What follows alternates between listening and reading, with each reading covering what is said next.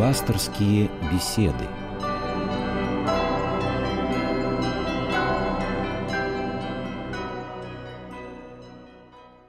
Здравствуйте, дорогие наши радиослушатели! В студии Константин Корольков и в эфире наши пасторские беседы. Сегодня с нами в студии протоиерей Григорий Геронимус. Здравствуйте, отец Григорий. Здравствуйте, добрый день. Ну что ж, вот у нас остается неделя до Светлого Христового Воскресения, до Пасхи. В общем-то, по сути, Великий пост заканчивается, да, и впереди нас ждет, наверное, самая такая трудная, самая яркая неделя. Это Страстная Седмица. Неделя, когда мы вспоминаем страсти Христовы, когда, в общем-то, мы проживаем довольно страшные дни вместе со Христом. Мы проходим через предательство, через суд, через распятие. Я думаю, мы об этом поговорим больше, наверное, в конце передачи. А давайте сегодня мы поговорим о празднике сегодняшнего дня, о том событии, которое, в общем-то, предваряет эти дни и предваряет пасхальное празднование «Вход Господень в Иерусалим». Сегодня праздник, но иначе он называется в народе «Вербное воскресенье». Но, может быть, вот для того, чтобы более предметно об этом поговорить, давайте я прочту фрагмент Евангелия от Матфея, который читался на утренней, да, потому что все-таки оно рассказывает о событии. «И когда приблизились к Иерусалиму и пришли в Вифагию, горе Елеонской, тогда Иисус послал двух учеников, сказав им: «Пойдите в селение, которое прямо перед вами, и тотчас найдете ослицу привязанную и молодого осла с нею. Отвязав, приведите ко мне. И если кто скажет вам что-нибудь, отвечайте, что они надобны Господу, и тотчас пошлет их». Все же сие было, да сбудется реченное через пророка, который говорит: «Скажите тщери Сионовой, се царь твой грядет к тебе кроткий, сидя на ослице и молодом осле, сыне подъеремной». Ученики пошли и поступили так, как повелел им Иисус. Привели ослицу и молодого осла и положили на них одежды свои. И он сел поверх их. Множество же народа постилали свои одежды по дороге, а другие резали ветви с дерев и постилали по дороге. Народ же, предшествовавший и сопровождавший, восклицал: «Осанна сыну Давидову! Благословен грядущий во имя Господне! Осанна в вышнях!» И когда вошел он в Иерусалим, весь город пришел в движение и говорил: «Кто сей?» Народ же говорил: «Сей есть Иисус, пророк из Назарета Галилейского». Видев же первосвященники и книжники чудеса, которые он сотворил, и детей, восклицающих в храме и говорящих: «Осанна сыну Давидову», вознегодовали и сказали ему: «Слышишь ли, что они говорят?» Иисус же говорит им: «Да, разве вы никогда не читали? Из уст младенцев и грудных детей ты устроил хвалу». Вот такое событие описывает евангелист Матфей. И действительно, событие удивительное. Я сразу, вот, может быть, поделюсь с вами, отец Григорий, своим впечатлением. Вот в Иерусалиме, в монастыре Марии Магдалины, открыли вот эти самые ступени, по которым, в общем-то, большинство археологов склоняются к тому, что это именно те ступени, потому что это был главный вход в Иерусалим. Вот эти ступени, по которым спускался в Иерусалим на этом ослике Христос. И надо сказать, что действительно какое-то впечатление очень яркое. У меня до сих пор перед глазами стоят эти ступени. Но давайте мы перейдем все-таки вот к этому событию. Вот что же это за событие, в чем его значение, и, может быть, несколько слов о том, что предшествовало ему. Да, действительно, вход Господень в Иерусалим – это один из самых важных, самых значительных праздников православной церкви. Это событие описано не только у евангелиста Матфея, но и у других евангелистов. И вы сейчас упомянули ваши личные воспоминания, связанные с паломничеством в Иерусалим.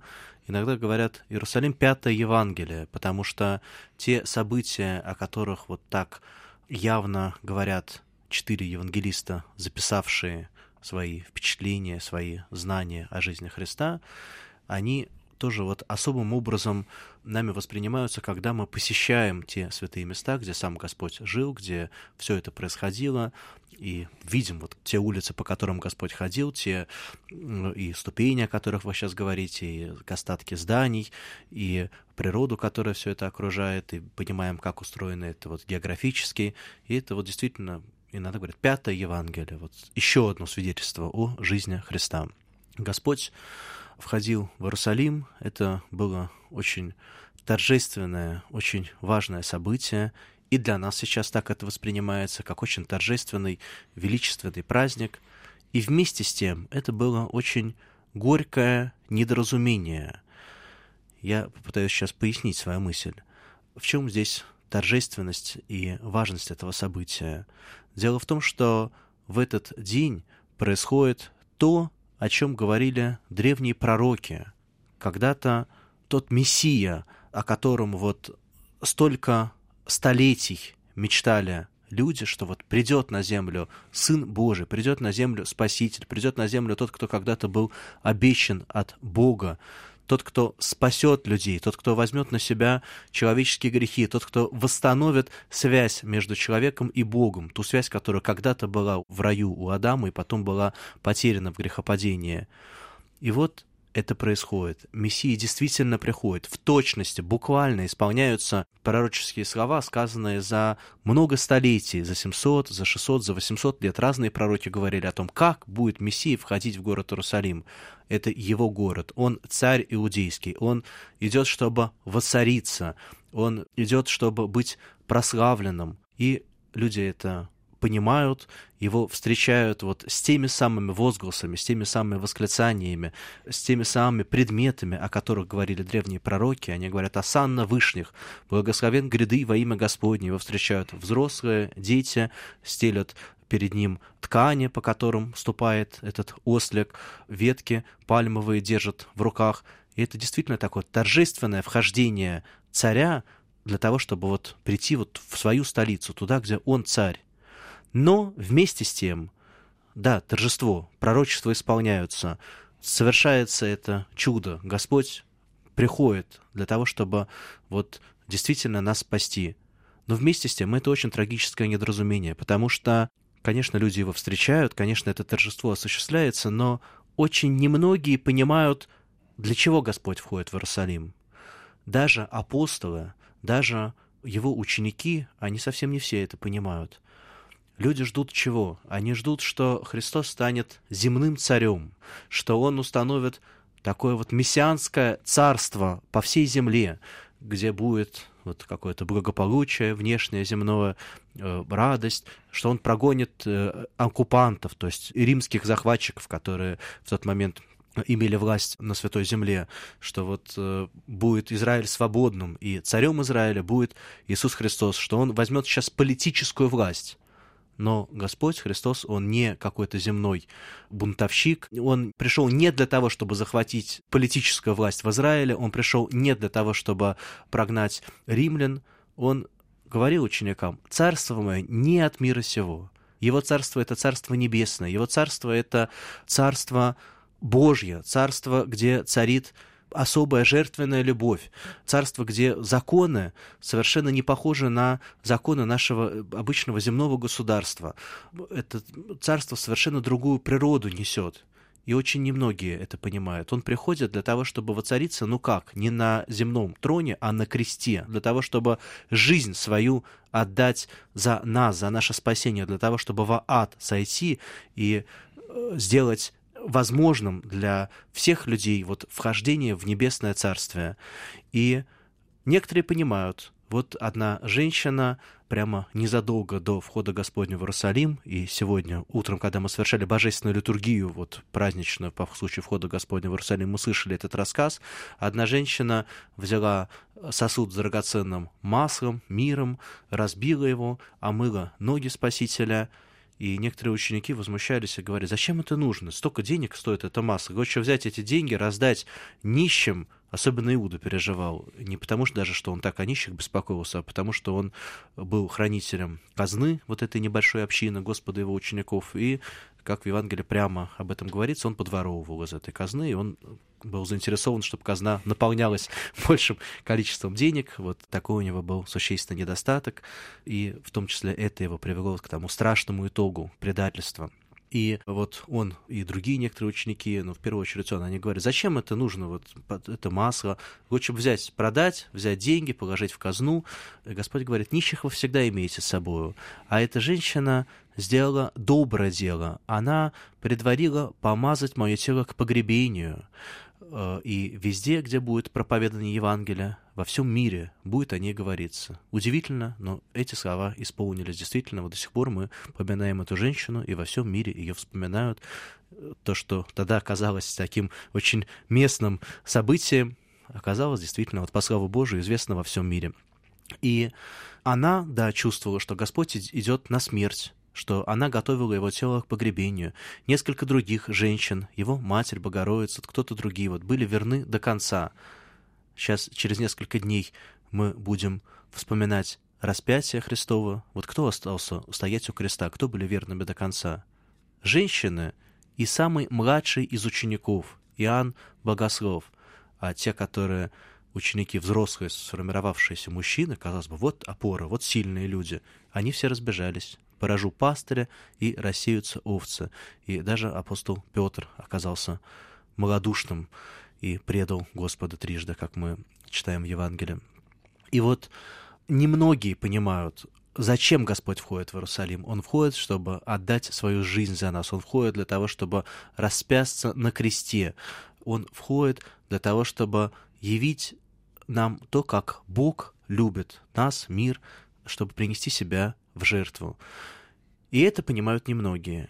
И когда через несколько дней оказывается, что Христос пришел не для того, чтобы земную власть захватить, не с политическими лозунгами и целями, не для того, чтобы прогнать римлян и Израильское царство установить во главе с собой по всей земле, люди, те, которые его встречали и кричали «Осанна вышних», эти люди оказываются глубоко разочарованы, и они же через несколько дней говорят «распни его, распни его». Он не оправдал их надежд, они ждали земного царства, земного царя, а царство Христово — это царство не от мира сего.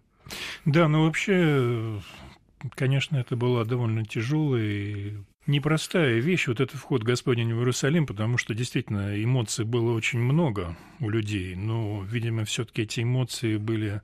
более такие земные, и действительно, это реально люди хотели именно воцарения царя не отнюдь не такого. Не они ждали царя политической свободы, да, они ждали политической свободы, независимости от Римской империи и установления вот такого израильского царства по всей земле, где исполнялся бы ветхозаветный закон, где, вот как они считали, вот в этом исполнении пророчеств, но...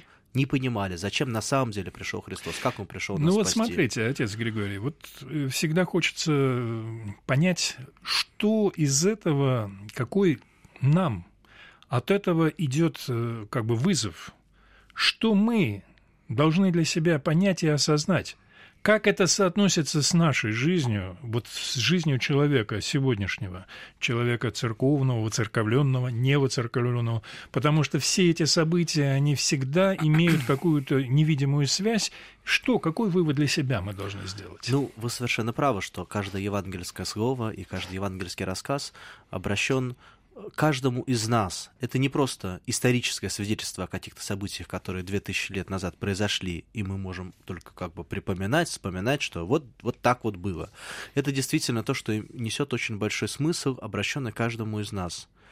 И я думаю, что та ошибка, в которую впадали многие из встречавших Христа, и даже многие из тех, кто его сопровождали, она часто повторяется и у нас, когда мы от веры, от церкви, от христианства ищем какой-то в земной корысти для себя и не устремлены именно вот в Царствие Божие, в Царствие Небесное. Мы, если мы подлинно православные христиане, то мы, вот вступая в эти страшные, великие дни Страстной Седмицы, действительно, это период важнейший в церковном году для каждого православного христианина. Дни Страстной Седмицы мы называем великими в церкви. Великий понедельник, великий вторник, великая среда, великая, так до субботы, великая суббота. Даже дни Светлой Седмицы, пасхальные, мы так не называем. Вот именно эти дни великие. И вот, вступая в этот период, мы должны как бы отрешиться от самих себя, как Господь говорил, кто хочет быть моим учеником, пусть возьмет крест свой и следует за мною, и отвергнется себя. Вот в эти дни мы призваны к этому особенно, сугубо, отвергнуться себя, забыть о каких-то своих выгодах, своих интересах земных, своих желаниях, и только вот трепетно, благоговейно предстоять вот этой страшной тайне того, как Господь жизнь свою отдает для того, чтобы мы имели жизнь и жизнь с избытком, как сказано в Священном Писании. Я вот хотел еще какой вопрос с вами обсудить. Это вот, собственно говоря, мы называем это вербным воскресеньем, да, или пальмовое, но в западном христианском традиции. Почему все-таки вот эти ветви, почему вот эти вербочки, они стали столь значимы, и вот как это вошло? Это же, в общем-то, по сути дела, ну, конечно, это не вошло в литургическую традицию, но без вербы немыслим этот праздник. Ну, да? Отчасти в литургическую традицию вошло, потому что на богослужение входа Господня в Иерусалим, вот на всеночной, накануне, есть специальная молитва на благословение верб. Но дело в том, что мы живем в материальном мире, и очень многие такие вот материальные атрибуты, предметы, они имеют существенное значение вот для нашей жизни, для нашего восприятия. И чтобы вот полнее погрузиться вот в это событие входа Господня в Иерусалим, мы, когда что-то в церкви вспоминаем, мы вот не просто, как я уже сказал, припоминаем, а мы стараемся как бы быть участниками, свидетелями того, что действительно происходит. И вот так же, как вот тогда люди встречали Христа с ветками, так и мы тоже берем в руки ветки, вот чтобы полнее погрузиться в это событие, почувствовать атмосферу этого события. Вербное, ну, у нас просто это особенность нашего климата среднерусского, у нас пальмы не растут в таком изобилии, как на Святой Земле, поэтому мы встречаем именно с вербами. Традиция такая. Там, где потеплее, там, где много пальм, там чаще пользуются пальмовыми ветвями. Ну, тут смысл один и тот же. Вот с этими ветками, с этими растениями мы как бы встречаем Христа, который приходит, чтобы воцариться на кресте и распяться за нас, за то, чтобы мы имели жизнь. Интересно, что в храмах уже тоже люди стали приносить пальмовые. Ну, сейчас у нас время другое, что пальму можно. Да, сейчас немножко легче доставить. Раньше, там, ну, пока, скажем, на корабле привезешь, там несколько недель пройдет, уже в каком виде ты эту пальмовую ветвь привезешь. Вот. А сейчас возможностей немножко больше, поэтому иногда и пальмы тоже встречаются уже и в наших храмах. Вы сегодня уже назвали это слово, да, паломничество, ведь это произошло вот от пальм, насколько я знаю. Конечно, ведь это произошло от того, что люди ездили в паломничество, вернее, шли в паломничество как раз в этот период обычно, да, в Иерусалим. Поэтому у нас вот образовалось такое слово от слова пальма, да, паломничество. Ну, паломничество когда-то раньше, когда не было вот такого современного воздушного транспорта, самолетов, это, конечно, было целое очень непростое мероприятие. Сейчас это сложно, дорого, а тогда это было еще дороже, еще сложнее, занимало гораздо больше времени. Надо было и пешком идти, и на корабле плыть, и опять пешком идти, в часто очень большие расстояния. И можно было не вернуться. Это был большой физический труд, сопряженный, конечно, и с опасностями. И сейчас там на Святой Земле неспокойно, мы знаем. Раньше еще было хуже. В разные периоды по-разному, но, в общем, там никогда не было такого благополучного, спокойного, безопасного места. Поэтому это такой подвиг, который некоторые люди на себя предпринимали для того, чтобы все-таки познакомиться с этим пятым Евангелием, как мы уже сегодня говорили. И, конечно, старались часто действительно приурочить это вот к этим самым важным дням года, чтобы побывать в Иерусалиме именно на Страстной Седмице, именно на Пасху, именно в какие-то другие важнейшие праздники. Ну и ко входу Господню в Иерусалим тоже вот пребывали. Да, отец Григорий, ну, наверное, все-таки стоит нам опять вернуться уже к Страстной Седмице, поскольку, ну, по сути дела, в эти часы она уже началась. Может быть, вы поподробнее немножко расскажете об днях вот этих предстоящих, а точнее, может быть, как раз вот о среде, четверге, о пятнице, о трех таких самых сильных, наверное, богослужениях по своему напряжению, по внутреннему своему насыщению, да? Каждый день Страстной Седмицы — это действительно важнейший для нас день. Как я уже сказал, эти дни называются великими. Как бы это эпицентр, вот то, ради чего Господь пришел в этот мир. Перед самыми своими страданиями Господь говорил: «На сей час я и пришел». Вся евангельская история, она имеет такое вот спасительное, искупительное для нас значение, и все события, которые в Евангелии описаны, и учение, которое Господь нам дал. Но все-таки вот совершается само спасение именно в тех событиях, которые вспоминаются в дни Страстной Седмицы. Первые 3 дня Страстной Седмицы совершается во всех наших храмах литургия прежде священных даров, есть возможность причаститься теми дарами, которые освящены вот сегодня, в день входа Господня в Иерусалим. Полная литургия не совершается. Вспоминаются очень важные, значимые библейские сюжеты.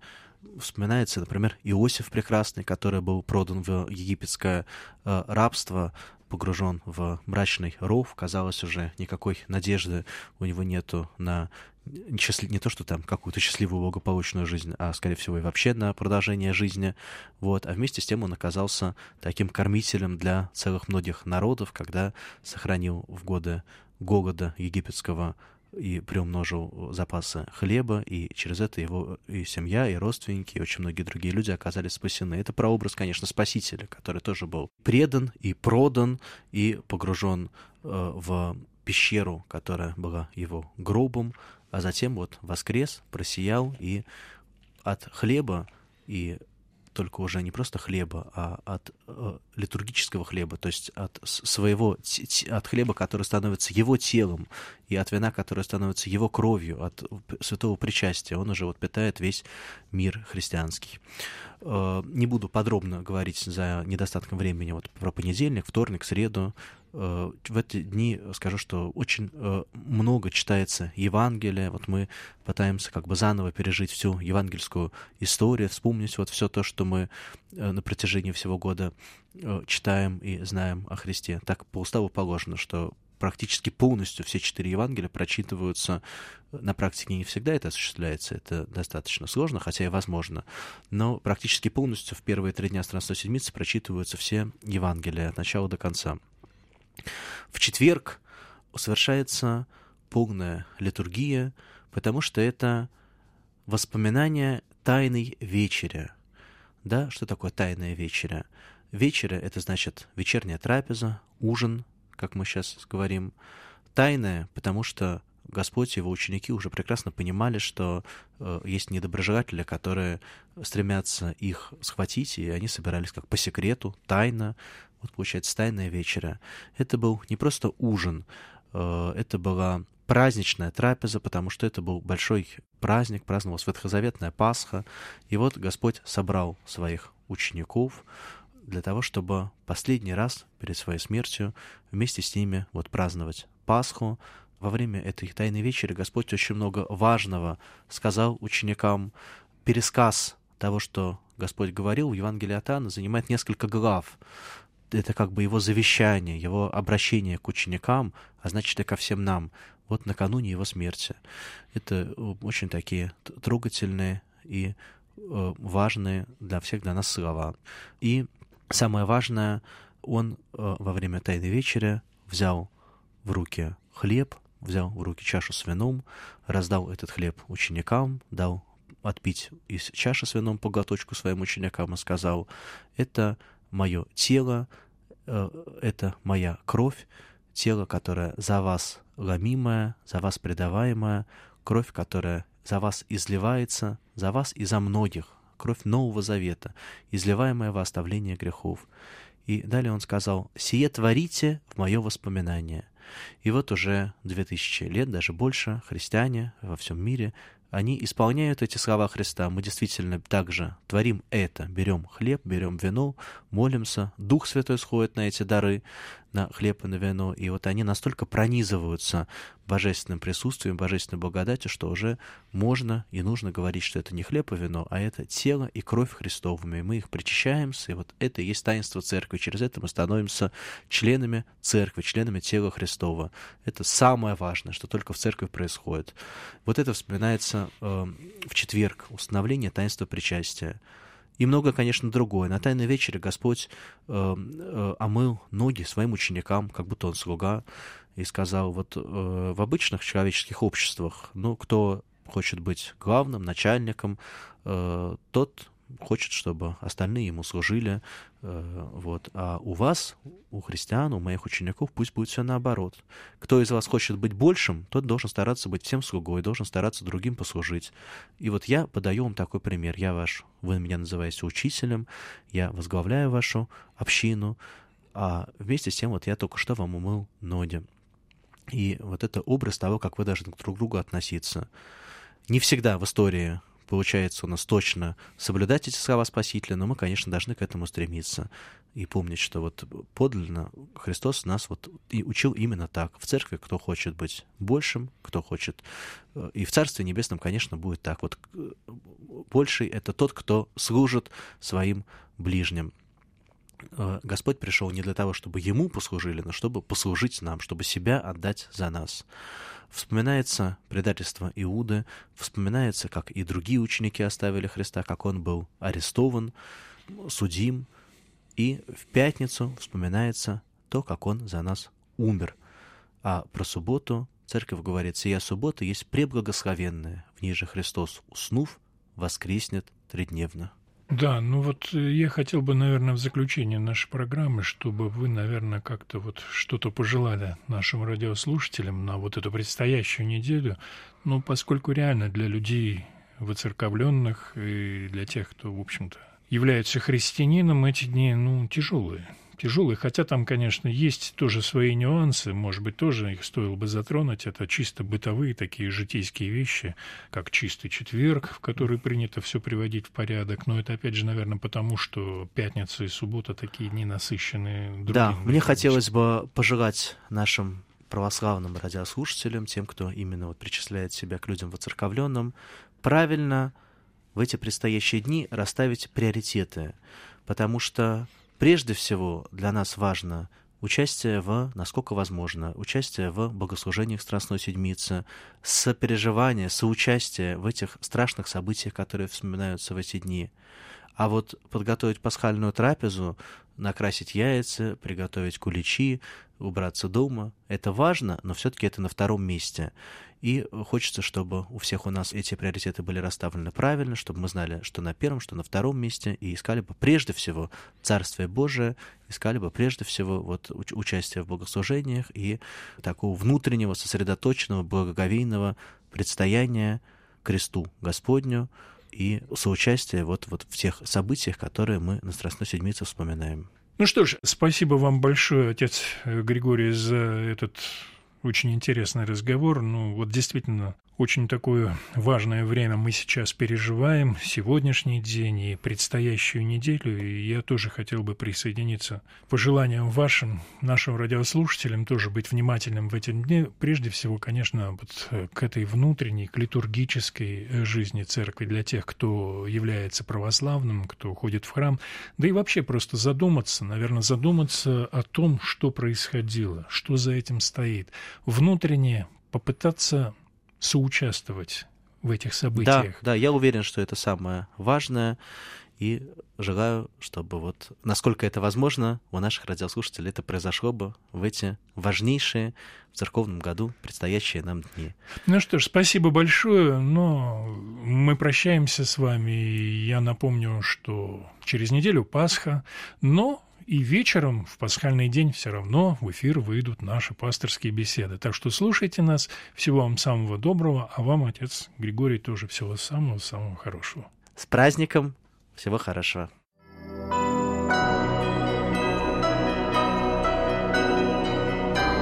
Вы слушали программу «Пасторские беседы» из цикла «Мир, человек, слово».